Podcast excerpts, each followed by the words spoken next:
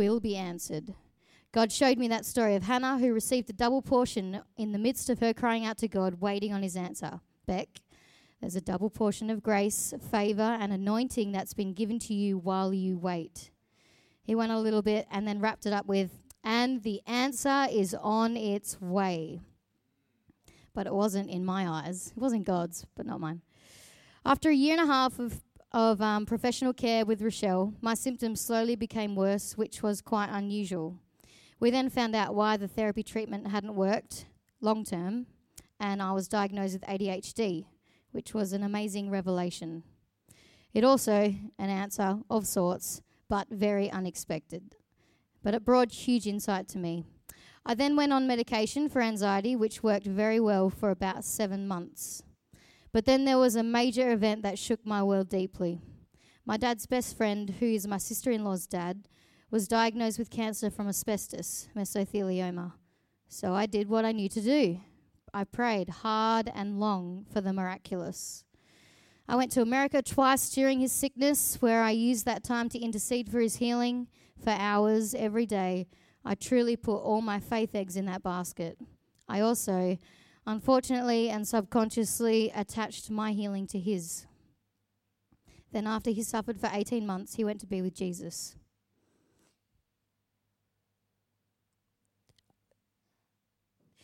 I was devastated with God.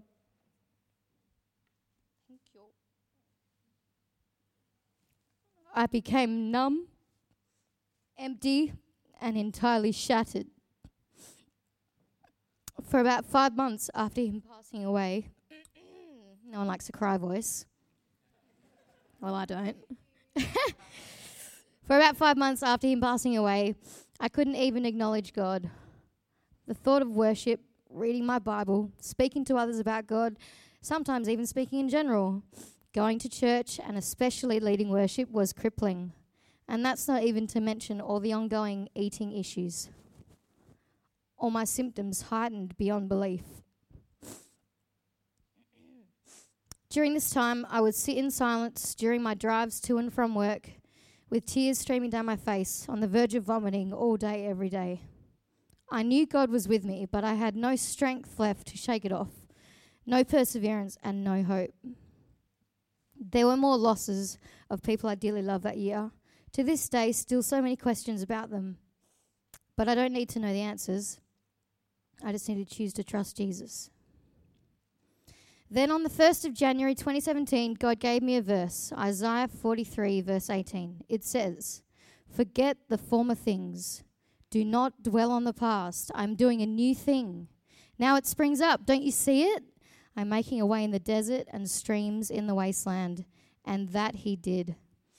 That year, God sent me a precious gift in the form of a dear friend, Kate Davis. She encouraged me to wrestle it out with God.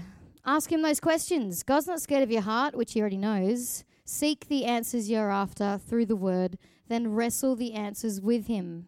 Don't shut down because your circumstances haven't changed. Find out what He sees and what He wants you to see. So I did that. I wrestled with God. I asked Him all those hard questions. My theology was deeply challenged. And during it all, my suffering and nervous system activity was still out of control. I was out of control. Then, November last year, another friend of mine, Joel Colley, gave me a passage 2 Corinthians 12, verse 7 to 10. He said to me, Maybe it's a thorn. Initially, everything in me couldn't accept that God would give me a thorn. I thought He came to give me abundant life. This doesn't seem abundant to me.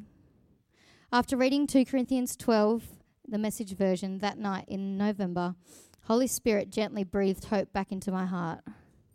This is what it says, and it changed everything for me because of the extravagance of those revelations, and so that I wouldn't get a big head, I was given the gift of a handicap to keep me in constant touch with my limitations.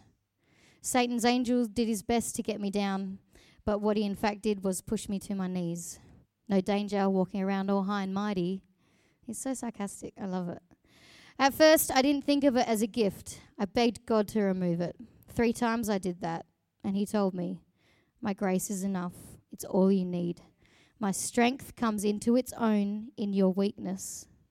Once I heard that, I was glad to let it happen. I quit focusing on the handicap and I began appreciating the gift. It was a case of Christ's strength moving in on my weakness. Now I take limitations in stride and with good cheer. These limitations that cut me down to size, abuse, accidents, opposition, bad breaks, I just let Christ take over. And so the weaker I get, the stronger I become.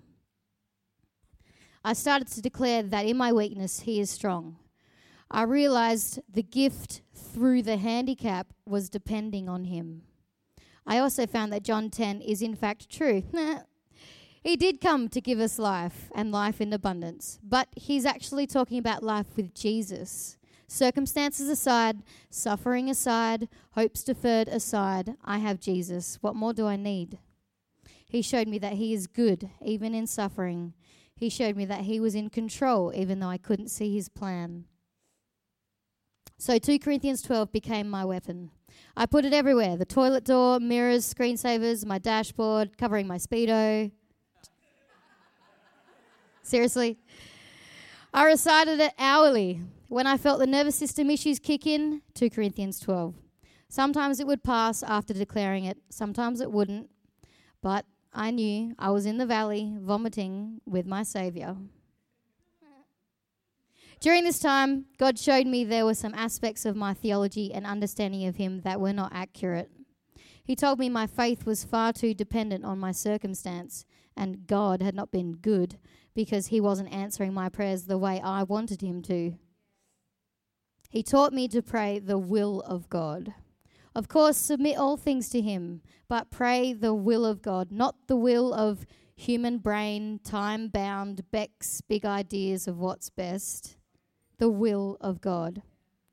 Then, January 2018, I went to Cambodia to hang out with friends pastoring a church over there. And I was anxiety free the whole time. Two weeks. I did not pop a pill. And I went out for every single meal. Then, the moment I jumped on the plane to come home, I was vomiting. I couldn't believe it. I was shot down and devastated. But after just a day or two of being so very sad, I ran back to my weapon.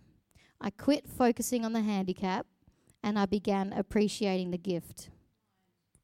There were a few more vomiting episodes after that, but the impacts of them were becoming more and more insignificant. They no longer shook my belief in who God is.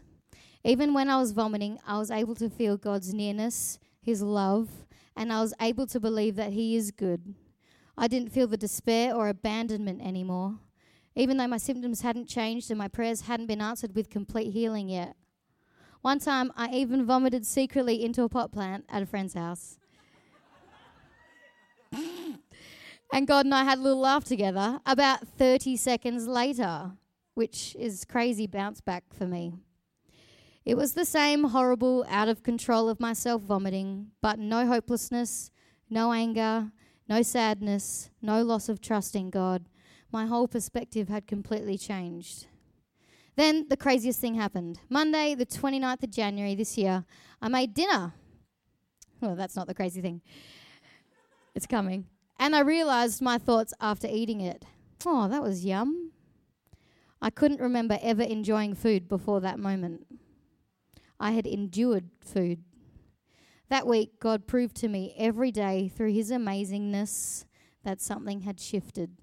Then, Friday morning of the same week, during my Jesus times, He whispered to me, You're free. That same day, during prayer at work with my friend Kate, for the first time in eight years, I thanked God for the thorn. I told Him, If this is what it was all for, you working, working my suffering for good, me resulting in a place of surrender, in trusting you, in complete dependence on you, in intimacy with you, I'll do it all again.